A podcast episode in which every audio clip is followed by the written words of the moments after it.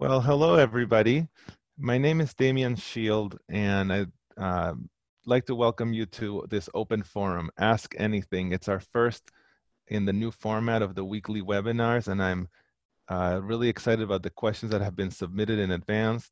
I'm also looking forward to uh, communicating through this platform with my colleagues here in the panel, as well as you all who are watching live the many of you will watch as a recording and that's okay too. And we look forward to seeing you at a future weekly webinar. I'd like to just get us started um, by giving you a little background and introducing our team and give you a sense of how we'll be uh, spending the time together. My name is Demian Szyld and I'm the Senior Director at the Institute for Medical Simulation here at CMS. And CMS is an independent nonprofit organization that sits at the center of the Harvard simulation and education community. And uh, one of the things we are really excited about in our reinvention in the peri-COVID moment is that we're all and have always been about solving healthcare and education problems with simulation. Our roots are in patient safety and in simulation. And um, I'm personally really passionate about moving those fields forward and doing so also by faculty development. And Anne and I, uh, Anne's our program manager, and as uh, she and I were launching this uh, series of weekly webinars, and uh, through this period, our hope and goal was to have our community of educators connected while we're socially distant, but also grow it internationally. And I'm pleased that folks are joining today from India and Thailand, countries that we have had uh, participation from in the past, but not to this extent. So our network is growing and um, we're all learning together. In the evolution of the program, uh, Anne and I were thinking about one of the features of our in-person courses, which is to have a open forum discussion where any of the participants' questions get answered. And so that's where we got inspired to have monthly panels with our uh, CMS faculty to really do that, really talk about anything and everything.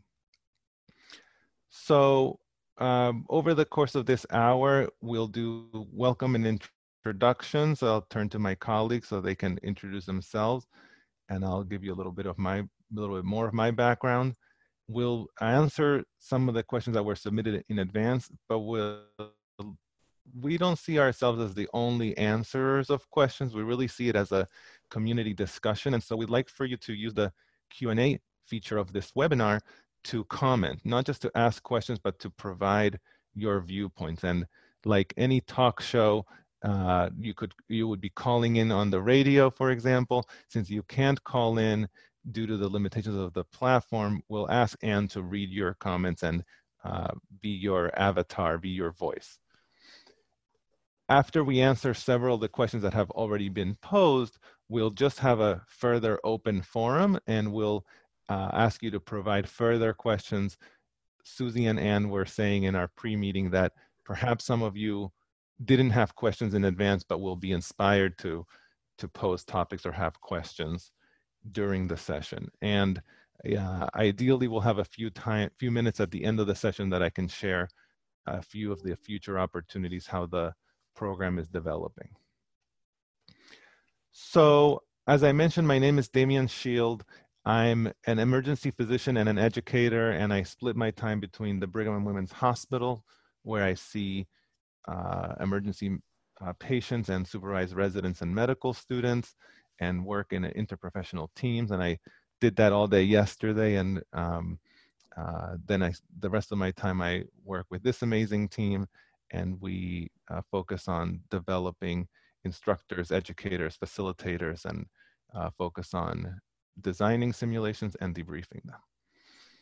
I uh, would like to ask uh, Susie if you would not mind introducing yourself with your uh, current role and some of your background Surely.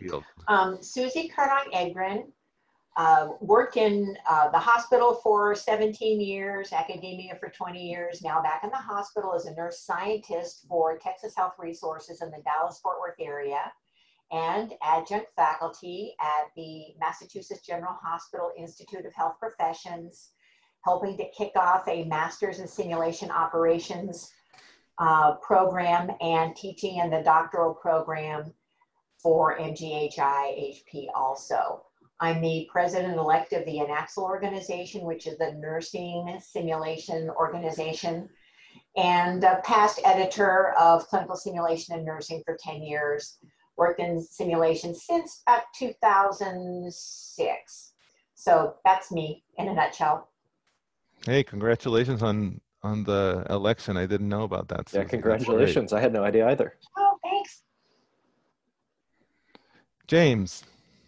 Hi, uh, my name is James Lipshaw. I am the uh, instructional designer at the Center for Medical Simulation. Um, in my background, I'm actually an educator and designer by training rather than a clinician specifically. And so a big part of my role is helping to bring sort of educationalist perspective to some of the clinical work that we're doing. And then I work a lot specifically with our online programs. So building sort of multimedia experiences, both in our in-person courses and in our online courses now, even more than ever in this moment. Awesome, James. And uh, James participates in our courses, and I asked him specifically to join us on camera as opposed to the backstage. He's the producer of our um, podcast. You might have heard him on DJ Simulationista and some of the other uh, programs that he does, but I, I wanted him on stage with us because he uh, is just such a uh, great voice in how to use technology uh, to get the learning going and uh, really helped us out last week on our online course. And a lot of your questions are relevant to that. So, James, thank you for joining. Yeah, of course. Anne, my partner. Good morning. My name's Anne Mullen. I'm a nurse. Most of my career I've worked in adult critical care, in education, and in simulation. Um, before I was at CMS, I was the program manager of a simulation center uh, at a community hospital just outside of Boston. Um, my current role at CMS is as the program manager, so I get to help with the planning and logistics of the courses, help in the teaching, and yeah, I'm so excited about last week's course that we got to try out this new online format. Today, today I'm going to be your voice, um, you know, sharing your questions that come up in the Q&A, and really excited to join today. Great. And as I'm looking at the participant list uh, of those who are online, and I see um, some names that I recognize, uh, Alan Hamilton, Elliot Silverman, uh, Layla, our fellow. So a lot of uh, senior and uh, experienced folks. Um, folks can that you're online now, you feel free to introduce yourselves by uh, typing into the Q&A and we'll click on those as answered live so that you can all see who's online. Um, Lauren, I see you there as well. Shane, uh, everybody can go ahead and type in if you feel comfortable um, your background, where you're from, and uh, as Anne clicks those as answered live, it'll be visible to the whole panel. So welcome everybody. How about if we go ahead and get started? Mm -hmm. I um, one of the things that is uh, a source of pride for me is is this program that we've created and i wanted to let you know for those of you who are new to the series that the programs have been archived on our webpage so if you follow that qr code you can find the previous sessions and um, what our first question is well you're doing an online program it's online faculty development. Are people accessing these webinars on a synchronous manner or are they taking the convenience of their time and watching them at their convenience and are they watching them all in a row or a little bit at a time? So james what can you tell us about uh, people using these uh, resources as we're creating them? Um, i can tell you since i'm the person who looks at the analytics that it's about 50 50 so you know our webinars will have anywhere 100 a little over 100 people and then as we put them on. There's a little bit of a long tail as they go on, but we get about the same. So I think I would say about the same number of people access them live as they do look at them on demand. So that's great. We've had like 20 to 100 people join synchronously and about a similar range online. And uh, so far we've had a great lineup in my view. Uh, of course, I'm biased. I've been the producer and director and host. Um, going forward, uh, we'll have some new features and would love your input uh, onto what to feature here. So um, first question uh, for us uh, on the panel, how has CMS Healthcare Simulation Essentials course changed now that it's done online? Um, so traditionally we used to have a monthly course in Boston uh, that was uh, running for five days and uh, over 4,000 people have trained in that program. And now since we have a quarantine in Massachusetts and folks can't travel easily uh, due to the COVID-19 pandemic, we moved it online. How is that different? Uh, so let's start with that. So Anne, James, you guys were a part of that course. I too, I taught with uh, in that course. Mary Fey was the course director, and uh, she and Walter and I and the rest of the team worked together with James and Jenny Rudolph to adapt it and redesign it. And we did our inaugural course this past week. So, James, Anne, how is it different? How is it the same? What was your experience? I would say less different than you would think. Um, you know, we had to think really hard about the elements that are done in a lecture format is that worth doing live? Is that something that we can do in a flipped format where it's a recording that you watch and then come in to get your practice reps? Um, so really thinking hard about every element of the course and whether it has to be exactly the same medium exactly the same format when we move it online. Um, and things you know changed a little bit. Some pieces got moved around in the week but overall i would say the content is very similar. The activities are very similar. And we got very similar reviews at the end of the week. So I was thinking about one of the comments that really stuck with me was that when we break out into small Zoom rooms, people felt as though they were sitting around a table as if they were live. It didn't feel as disconnected as you would think it would. We made great connections with people. You felt like you really got to know people over the course of the week.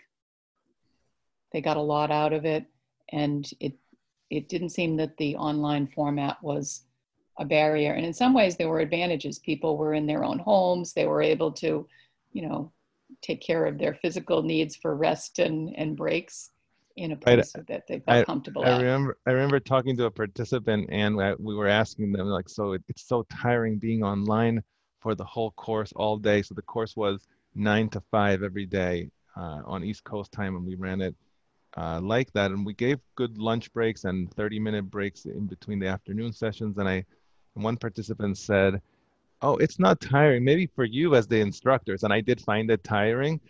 Uh, she said, no, no, I'm taking my nap every day uh, during that 30 minute uh, break and it's beautiful. And so uh, I think they, they enjoyed it and were able to manage. And somebody else uh, said, you know, with a young infant at home, I couldn't have come to Boston. So there's some affordances there.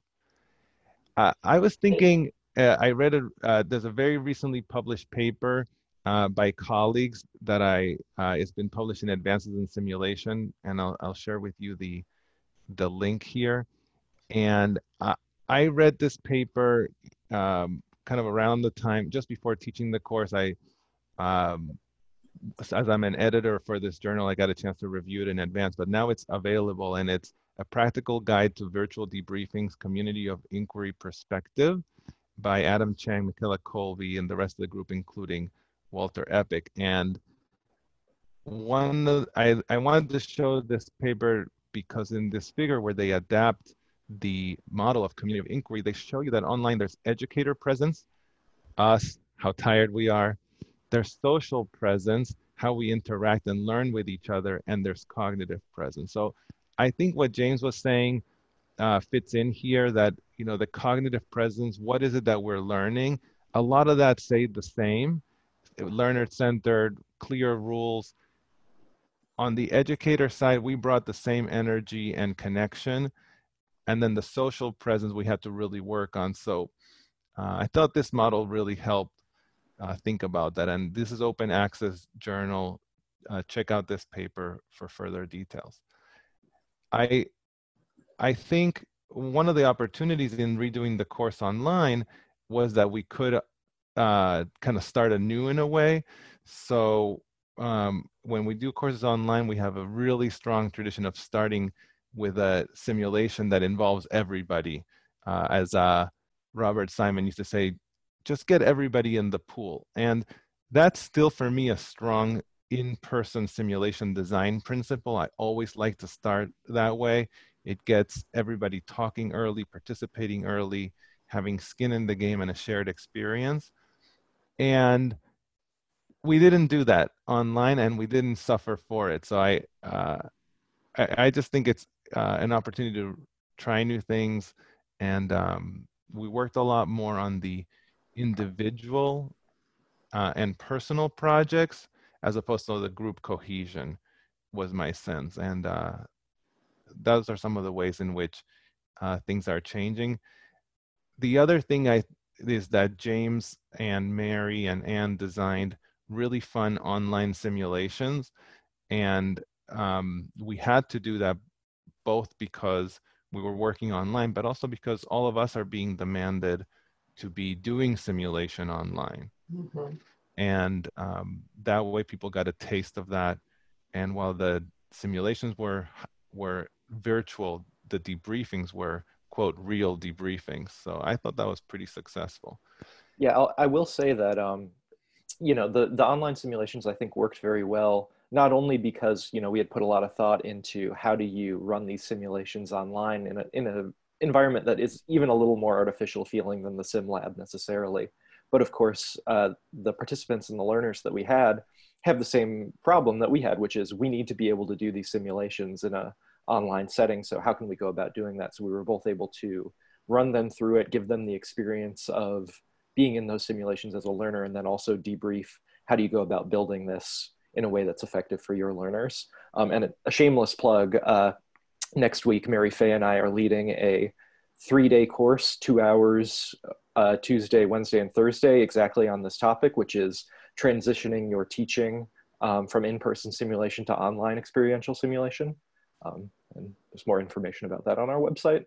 For the for the deeper dive, um, what's going to happen with the advanced course? Well, I'm still hopeful that we can return to in-person courses in the spring, and so it's currently scheduled for April. I am very confident now that if we had to do it online, we could definitely do that. And so Anne and I are putting our heads together with the rest of the team to see if we might uh, add an additional online option online uh, sooner. So we'll keep you guys posted on that. Cool. A lot of people have taken the what we call the comprehensive course and then come to the advanced course in the past. One of the things we're thinking is for many of you who have taken our courses, you may want to come to our online course uh, at this point because it's changed so much. There's we've incorporated the sim zones approach now that Chris Roussin has been working at CMS for over a year, and that's really added a new level of structure. And we've included the with good judgment approach to it. So it might be the right time to refresh ideas, get new skills, and um, even for those of you who've taken our initial level course, you might consider coming to the essentials course. Well, let's move on, I would suggest. Um, and uh, continue with our questions that were sent in in advance. And But do feel free to start putting into the Q&A any of your comments as well as questions you'd like answered during the course of today. So this question um, has been posed to us, how are we social distancing in a tiny sim lab? And as I read this question, I thought to myself, well, I'm currently not working in a tiny sim lab and I'm really not even sure what uh, you might mean by that, but I took a guess that you're thinking, well, it's a small simulation room that has one patient bay and you might have five or six or seven clinicians around it. And uh, if I took that scenario, I'm thinking, okay, well, that's uh, that seems too close for comfort in the day and age. And um, you're probably thinking we can't do that. And I would think the same. So I don't have the exact answer for the tiny sim lab, but I'll share with you another open access article from Advances in Simulation which um, I got a chance to participate with a interprofessional international group, including Pier Luigi Ingrassia, um, Cristina Navarro Diaz, Giorgio Capogna, Stefania Tamara, and Esther Leon. Um, these guys are working in Italy and Spain and in um, the UK. And we got together to really identify during the epidemic what we needed to do to get reopened. And Pier Luigi and his group in Italy shut down the earliest and opened the earliest because they, of course, had that first peak in the in Europe. And um, got 10 different discussion points for you to look at.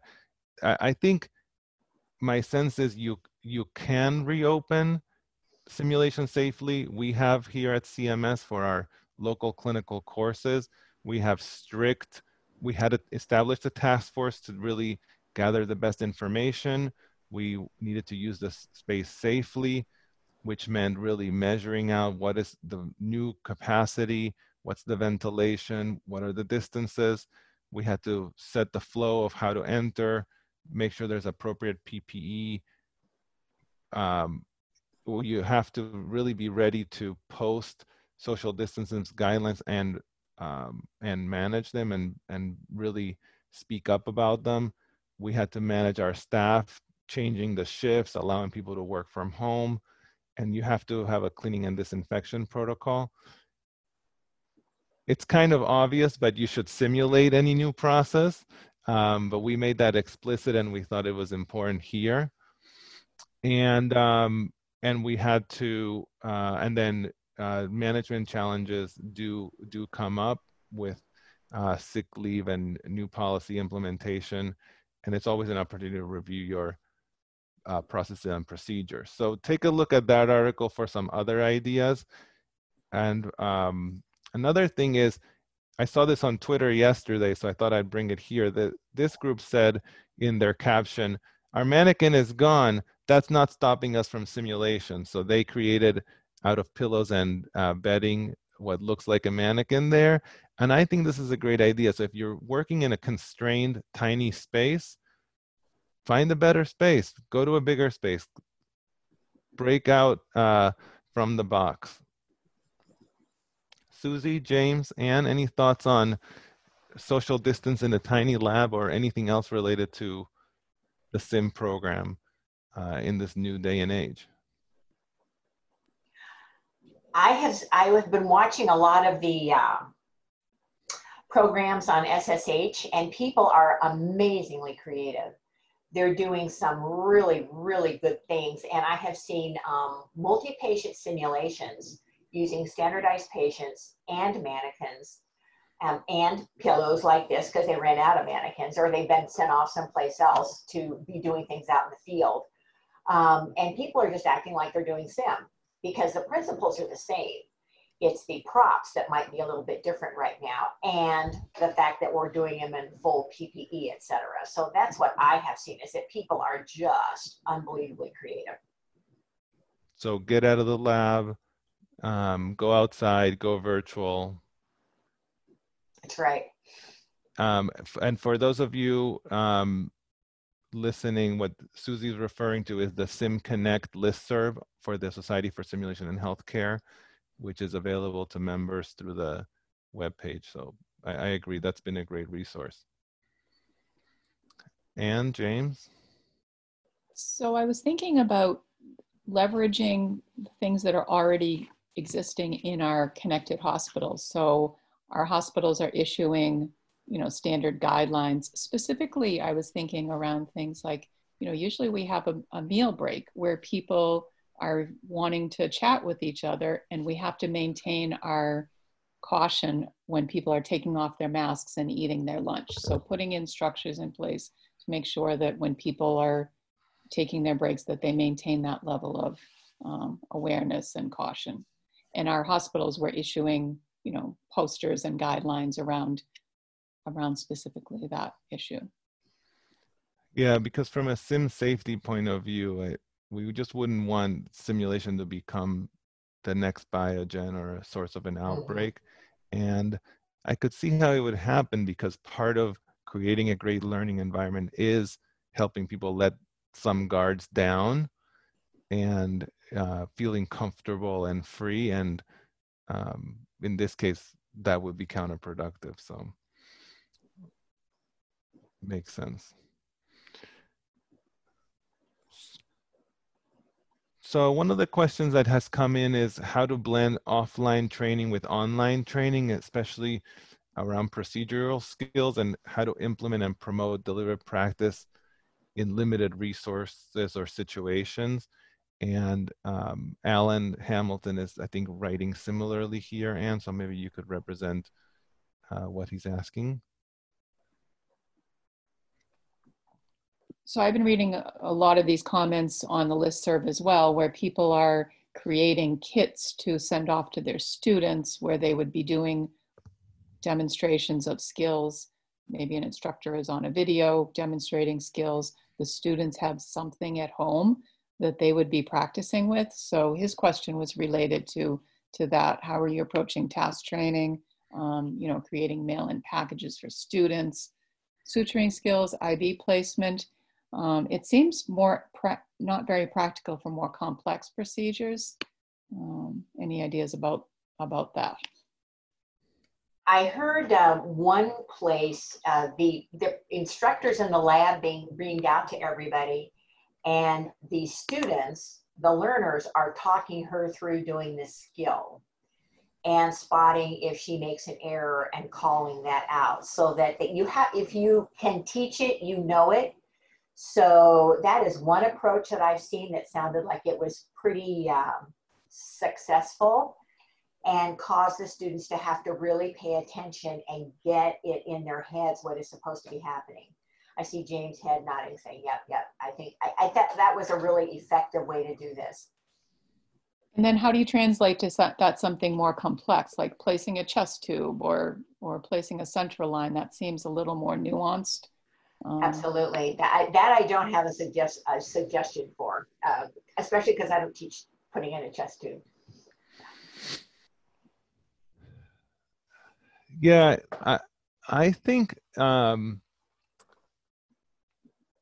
the the new challenges of our situation that really makes us go back to the drawing board. And i think um, not trying to replicate exactly what I would do in person th- that's a trap i think that I, I can fall into frequently as a designer is well let me see how i can do what i was doing before. So instead i would take it as an opportunity. So i would blend offline and online training whereas in the past i would say you know that blending is just too complex. Um, here i would do that and i might even take advantage of some of the things that the learners were doing informally before. So for example i remember learning the suture. We had a workshop we had some formal didactics but then all of us tied suture string to our pants and we would just practice knots around the course of the day. Um, I'm sure that in amongst trainees in neurosurgery, orthopedics, um, ICU nursing, they have figured out ways to practice the things they need to practice without the equipment there, um, which could even include visualization. I know there's some data on mirror neurons that just thinking through the steps and visualizing actually helps you develop those connections. Mm-hmm. and um and i would and now i mentioned we're all about the sim zones. So zone one which teaches the skills outside the basic skills outside of context is my roadmap. And so i would break down the skills. I would think about which are the hard parts that need uh, specific exercising and practicing. I like Susie's approach of the cognitive or the knowledge piece of the procedure, but I think in Alan's question and and for applied sim, we're interested not just knowing the steps, but being able to do them. Yeah, I, I, would add there, Demian. Go ahead. Um, we had a very similar question in the in the uh, in the course last week. Um, and I think one thing you can do is potentially think about the way that even a program like Zoom works. Um, you know, we all have our webcams on here, but the webcam doesn't necessarily have to be pointed at your face. So they were asking, you know, I want to be able to evaluate my students doing sutures. And so what if instead of, you know, the webcam pointed at your face, you attach it to one of those flashlight headbands, have it on their forehead, and you're actually watching them do the sutures and they can hear you in their headphones while you're doing it. So you can mm-hmm. evaluate what your students are doing without really any additional resources besides rethinking the way that the medium that you're communicating through works. Instead of it showing your face, just have it show your hands. Um, and then you can go through the procedure just like you were standing there looking over their shoulder. Yeah, and I've seen people um, attach, even attach a a um, a phone and uh-huh. broadcast uh, broadcast this way, or you can just hold it um, on the side, and uh, it, the camera being portable is really helpful. Um, I think I was thinking something similar, James, which is asking people to submit logs. Um, I think that would be the even the the lowest resource pen and pencil way of implementing deliberative practice to say to say have you done 100 knots have you per week have you done you know here's some goal setting and really independent practice is going to be the the main feature as opposed to together learning in the lab with direct supervision. Uh, and another piece I was thinking was submitting recorded video. So practice 100 times, but then do it until you're so happy that you're ready to submit the exemplar. And people could drop those into Google Drive or Dropbox. And if you wanted to even go further, you could have people do peer review.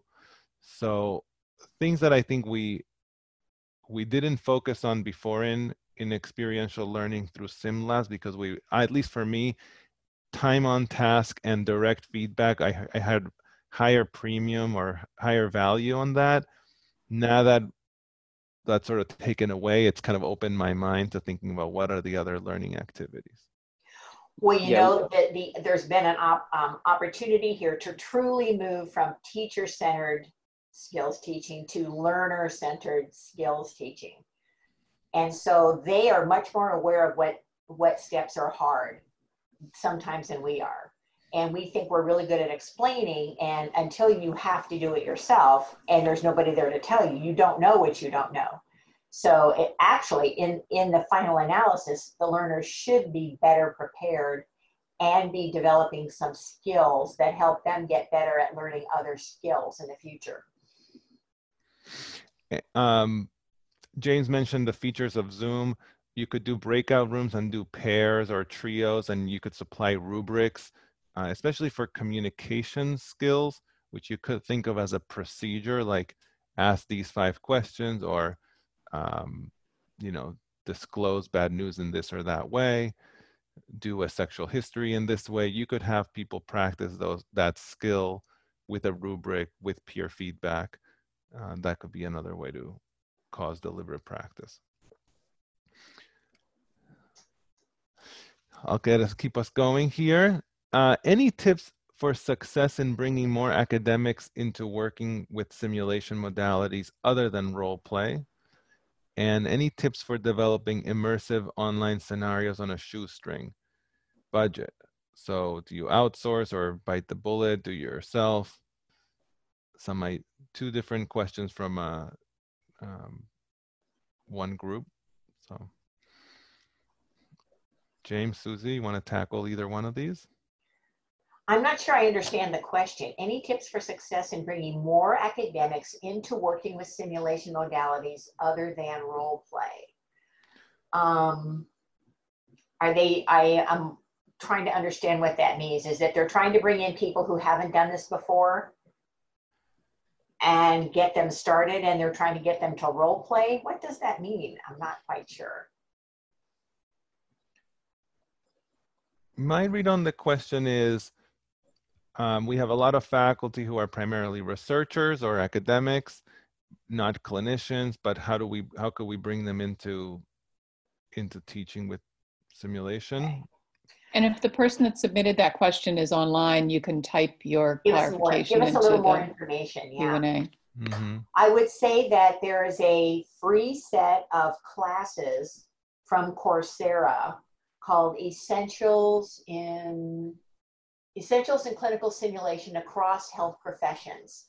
It was sponsored by George Washington University. It's free. It's for meant for people around the world. And you can pick them, the ones that you want to do. You don't have to do them in order. You don't have to do all of them, but there's a very good what is simulation, how to debrief, how to write a scenario. So they're quick down dirty by people who know what they're talking about. Um, there's there's that available for people to look at before they walk into the situation. It makes sense to me that you should see somebody or be with somebody to do it a few times, and um, uh, maybe set role uh, set questions for debriefing those first few times because we've all seen a newbie, a new uh, sim person have a horrible experience with students. And students, they're a lot of times pretty savvy to sim. If somebody's pretty new and, and this person is not doing it the way they're used to seeing it done, they do not like it. They do not learn as well. Um, and it, it can turn into not a good situation. So it's better to be with somebody when you're learning, I'm thinking. It's been my experience for sure over many, many years. I'm curious what other people have to say.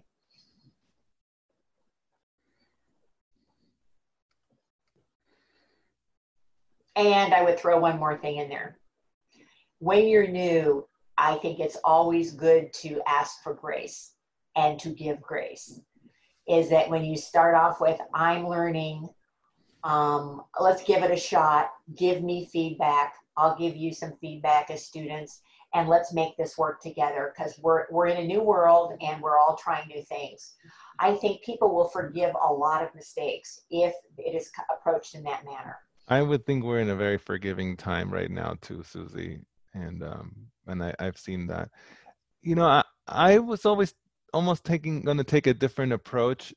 Uh, I got asked this question in the course last week, and about how you know how do you build your your team? How do you get people to want to teach with Sim?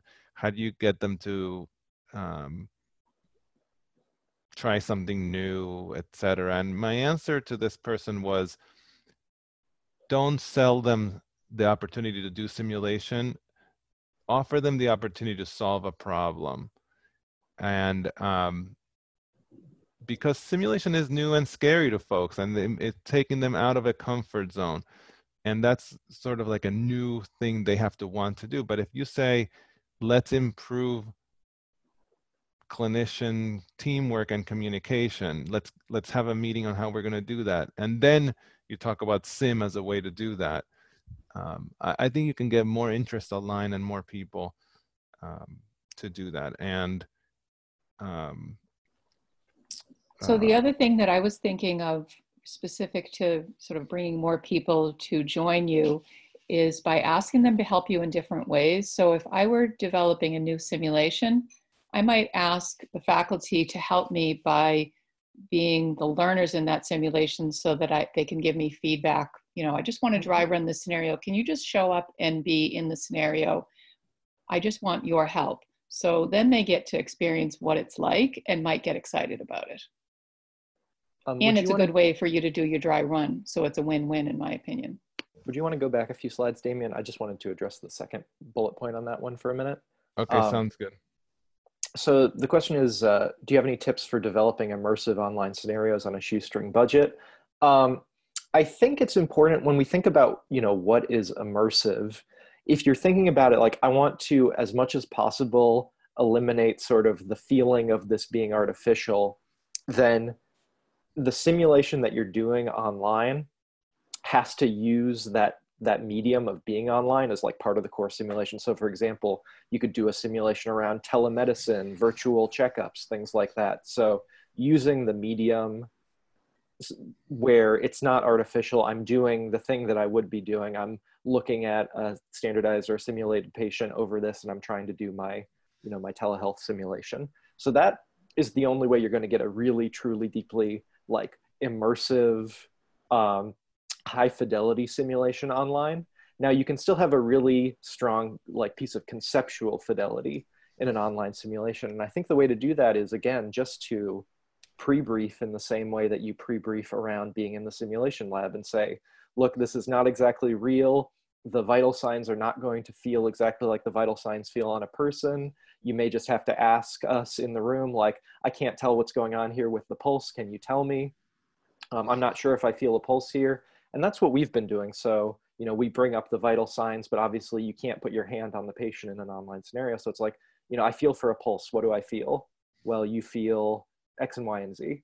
Um, or I want to listen to breath sounds. And maybe we actually have an audio file of breath sounds and we play that mm-hmm. and you hear it and you have to analyze it yourself it's like well i heard that but i wasn't sure if i was hearing wheezing in this or if i was hearing something else and am i hearing it bilaterally am i only hearing it on one side so you know you have to again as susie said provide a little bit of grace uh, and ask for a little bit of grace and i think it can work out pretty well mm-hmm. and as mm-hmm. demian showed there you can do live vitals right on the screen in the moment um, and change them live on the screen in the moment mm-hmm.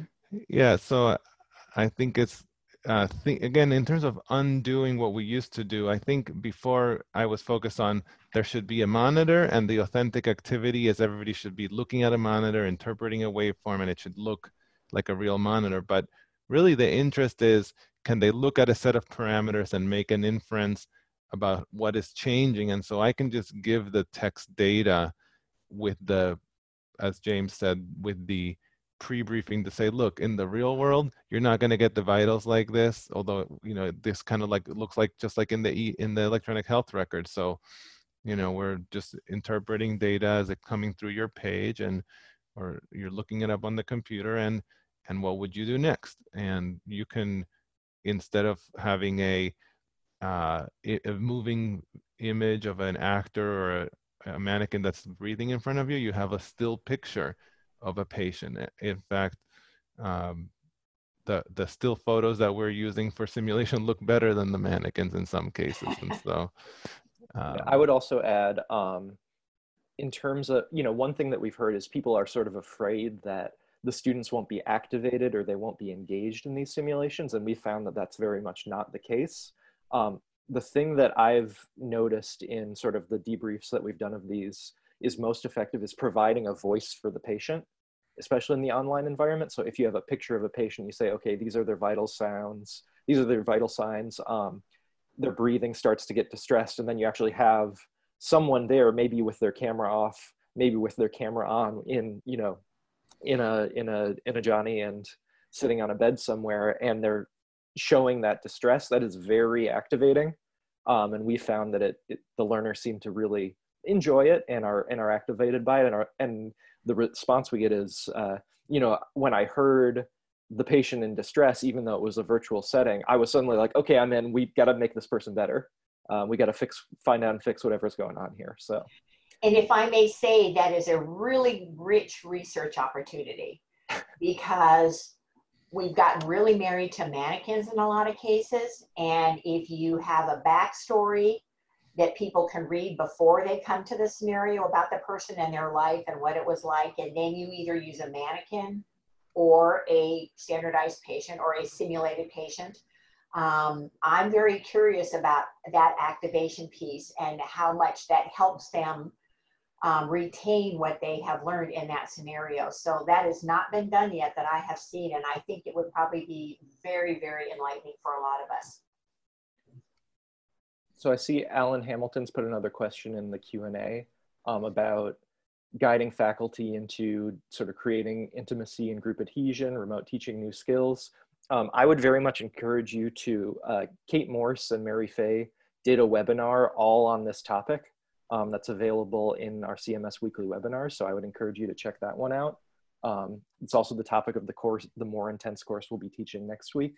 Um, I will say, I think the thing we've most been trying to encourage people to understand, faculty, is that they already have all the skills that they need. It's just about transitioning the medium. Um, and then in terms of intimacy and group adhesion, um, trying to break down a little bit of the barrier between, you know, being the lecturer and being the student. In the, but very much in the same way that we try to run our debriefings, which is to say, you're not a lecturer there to give them this information. You're a person taking part in a conversation. Um, and in terms of the intimacy and creating that that social presence, we think that that's very effective. Yeah, I, I think reflecting on the question and my experience, um, I think guidance for faculty. For our team, it was really critical to have several meetings in advance and kind of reacquaint ourselves to working together and trying, you know, if the ways we were used to working in person, how did those match up? I think in terms of working with the learners and the group cohesion, I and I like that paper I showed at the beginning that um, in terms of using the community of inquiry model.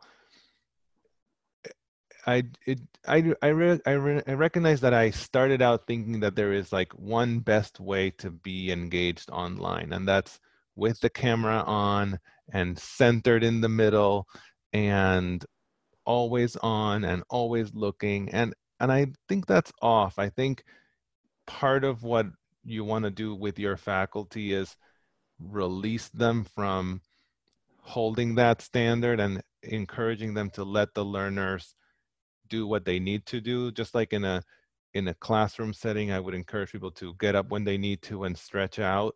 In zoom i would just encourage people to turn off their video when they need to rest their eyes or do something so they can remain engaged if somebody you know needs to have a um, a virtual background you know i think it can sometimes look a little weird but if they're going to be more comfortable being present because you can't see what's behind them then let them do that. If you um, or and in this case you know encourage your faculty to let them do that yeah so james is demonstrating virtual mm-hmm. background. I mean i wouldn't go as far as to let people put a virtual background of themselves and then step off camera. Uh, I, I, I have heard that strategy uh, here amongst our uh, our students and uh, you can even do a little gif with a movement of the head to make it really look but that you know that just goes beyond. But um, just letting people um, do what they need to do to be able to be there i think that's that's important. Um, and um, I think new skills, what are the new skills? I, I do think uh, sharing your screen, letting other people share their screens, doing a breakout, they're kind of technical. Um, I think we have create we Zoom and other vendors provide guides. I think people don't tend to invest in reading those guides, which is good. It's fine. I mean, on the one hand, there's two types of people those who need to read the manual first, then open the box and install their VCR if you're old enough to know what I'm talking about. Uh, or other people like me, open the box, connected, and then see where you get stuck. I think in, in the spirit of being, of uh, folks being quite uh, uh, forgiving I, I think just start with Zoom and discovering in the moment makes you vulnerable and open and uh, uh, I just don't think it has to be like so fully polished and perfect uh, so as to make it stale and uh, and strict.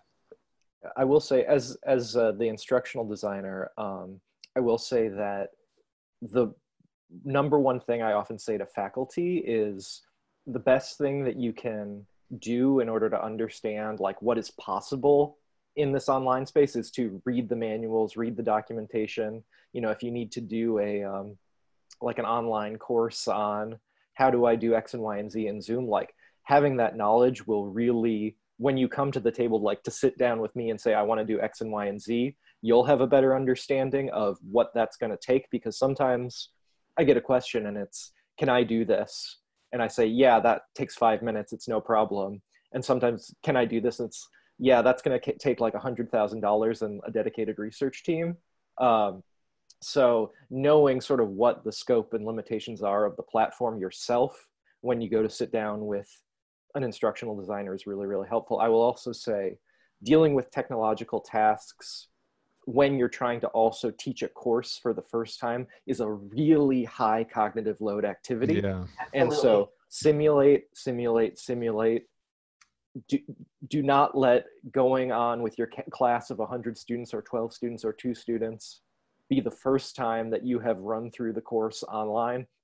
For our webinars, for our online courses, we do a full technical walkthrough Um, not the full length of the course, but at least going through the slides, making sure that everything is there, everything is working, anywhere from a day to a week before the course runs. So do a full technical simulation, do a walkthrough, make sure that you know how stuff works, not just that you know how it works, but you can do it with low cognitive load when it comes time to actually do it rather than struggling with wait is this how i do this? I don't remember. Was i supposed to click this button? Was i not supposed to click this button and how many kind times of like have we what said we ask grades our students to do in simulation when we're standing over them watching them.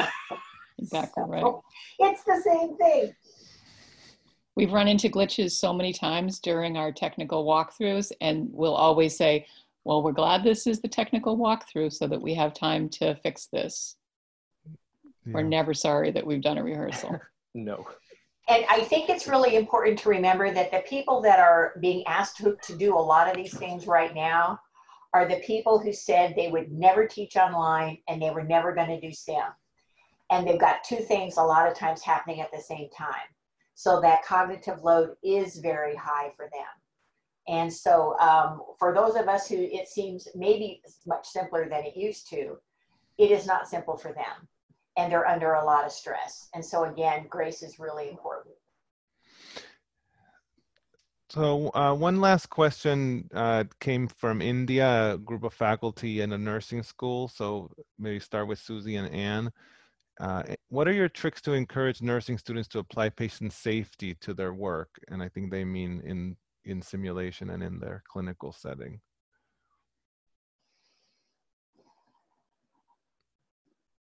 As I heard the question, it seemed like there was a separation between content and the field of patient safety. So what's being taught in the nursing school might be theory and um, out of context, and they mean patient safety. They mean must mean something by that construct. So i'm i'm any thoughts come to mind? I'm thinking of myself as a nursing student a million years ago when I was I well it was actually 40 years ago. I don't think so it was a million years ago. 40 years ago. like sometimes. I remember thinking of my nursing faculty as someone who I wasn't supposed to make mistakes in front of. And instead, if we could sort of change that to say, as humans, there's going to be some things that are going to cause us to make mistakes. Let's talk about that. So, for example, you can be as careful as you want when you're preparing medications. If someone comes up and asks you in the middle of your medication preparation, if someone comes up and asks you a question, that's an opportunity for a mistake. So, shifting the onus of preventing mistakes to more of a we're all trying to prevent mistakes to you're a bad student because you made a mistake. Um, and really having some explicit examples about the things that can cause us to make mistakes. What do you think?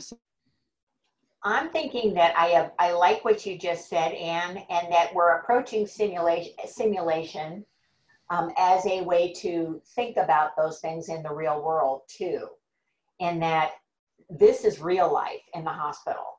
How do we simulate that here? If somebody walks up and starts talking to you, what are your strategies for dealing with that? Do we uh, do we have the vest that says "Don't talk to me while I'm doing this," or can I stop them and say, "Please stop talking to me right now. I'm doing these things.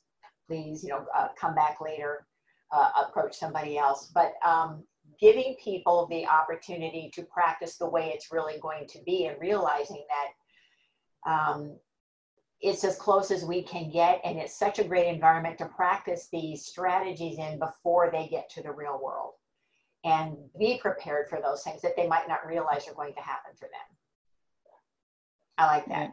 And I'm thinking if we're if we're creating scenarios where natural mistakes are going to happen, to talk about those as well, what is it about our brains that make us make those mistakes so that we're talking Mhm. about during the debriefing rather than saying to the person, here's the five things that you did incorrectly. I'm going to let you try it again. They don't Uh-huh. know what mental error might have led to that that action. So really trying to um, you know turn mistakes into opportunities to think about real life prevention and then practicing it in the simulation. I was exactly thinking what you said, Susie, is you know you're doing a medication administration practice session in simulation. Give people an opportunity to politely say, I'm sorry, I can't answer your question right now. I'm doing an important medication calculation or something like that, giving people a Yeah. chance to practice that in simulation. Yeah. Um, I had and a yes- similar yes, similar. Oh, go ahead, Susie. No, go ahead. I had a similar idea that that had to do with let's also talk about it in the debriefing and not just hope for safety behaviors, but actually talk about what that means. Um, one of the things that's been just very compelling for me is the safety two movement, where safety isn't the absence of error, but rather the recovery and resist and resilience in people and in the system. This connects back to Anne, your comment around making a mistake. So making a mistake, but catching it and recognizing it and then correcting, that's how safety is sustained because the humans, we're just that imperfect that, um, you know, I could just think of so many different things that worked out yesterday during my shift, but not on the first go around.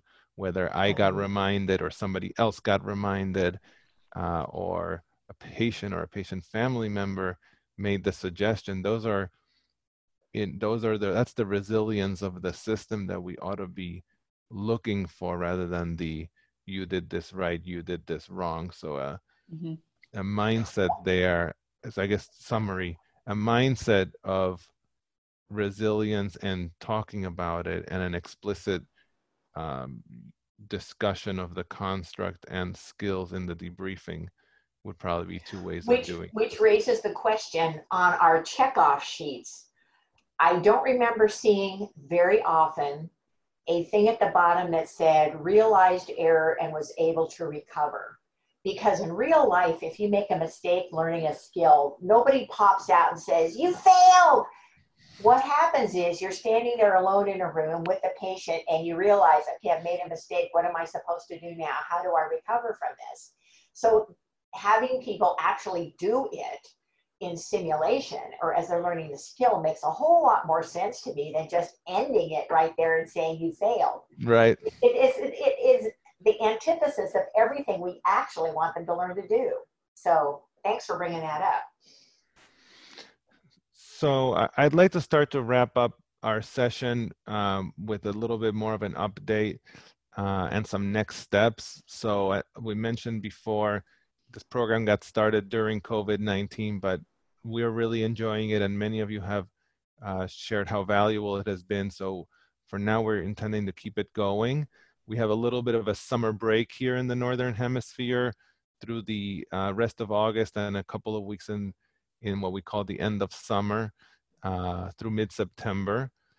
Uh, we do have some new formats. So the open forum, ask anything. We're going to have these sessions uh, every month. We're trying to time them to be right after we do a course, so that if any open questions in our on our online courses come up, we can then answer them here and have some regularity. And we'll be featuring different faculty from the CMS uh, extended community, which includes uh, simulation leaders and educators internationally, as well as in our affiliates in uh, different from different affiliates. And uh, we're also doing session called Meet the Authors. So um, a lot of us are quite involved in scholarship, whether it's writing or editing or uh, other forms of scholarship, and we have a lot of personal connections. So we'd like to leverage that to bring you discussions with authors. My vision for this is that we'll be reviewing some of the work that they have written, but also talking to them about how they defined that project, what went into it, what didn't make it into the manuscript, what are the next steps, what they might do differently. And, um, and so you, I'd love for uh, you to propose or request us to bring authors. Uh, so that, because that would help me uh, let them know that you're interested in their work. So please feel free to use the Q&A or the evaluations that you'll get in a minute or two once you sign off to, um, to give us those ideas. And we'll also be doing some specialized workshops like feedback workshops, difficulty briefing, psychological safety. So the next session is going to be on September 16th. Uh, that's going to be Meet the Author with Jeff Cooper and uh, we'll be talking with him about uh, one of his recent manuscripts, and uh, we'll be sending out more information about that. It's about an old, old case of a patient safety report that he's recently written up, and I think uh, will take us through a lot of the history of simulation with Jeff Cooper, who's uh, really a founder in the field and was the founder and executive director of CMS until he uh, stepped off from that. Um, a lot of other opportunities, as uh, James mentioned, we have Teach Online, Engage with Confidence next week. You can register for that on our website. We have the Healthcare Simulation Essentials course, which uh, has a wait list for September, and there's openings in October, November, and December. Dash Rater Training Workshop, which is a peer faculty development four hour session. And then our feedback course, which I'm really excited about, which is um, not for simulation educators. It's for your colleagues who you want to have a structured conversation, hold the basic assumption, use advocacy inquiry, reflect on their practice. Um, you could recommend that course or consider it for yourselves for anyone who's kind of not quite ready for sim, but really interested in these ideas. So do join us online and hopefully in person in the near future. Uh, Mary, myself, the rest of the team at CMS, uh, we'd be happy to partner with you to uh, do something also tailored or specialized, whether it's a needs assessment or build a program or do some faculty development. And you can reach us through our website. Um, we'd be happy to meet with you for a uh, 30 minute needs assessment and get that started. So thank you so much for joining and uh, have a great brief summer break. Be in touch and we'll see you at the next one. Susie, James, and my gratitude uh, for both what you've joining and contributing, but also to spend some time with you. It's always nice to see you. Thanks, everyone. Thanks, Thank you. everybody.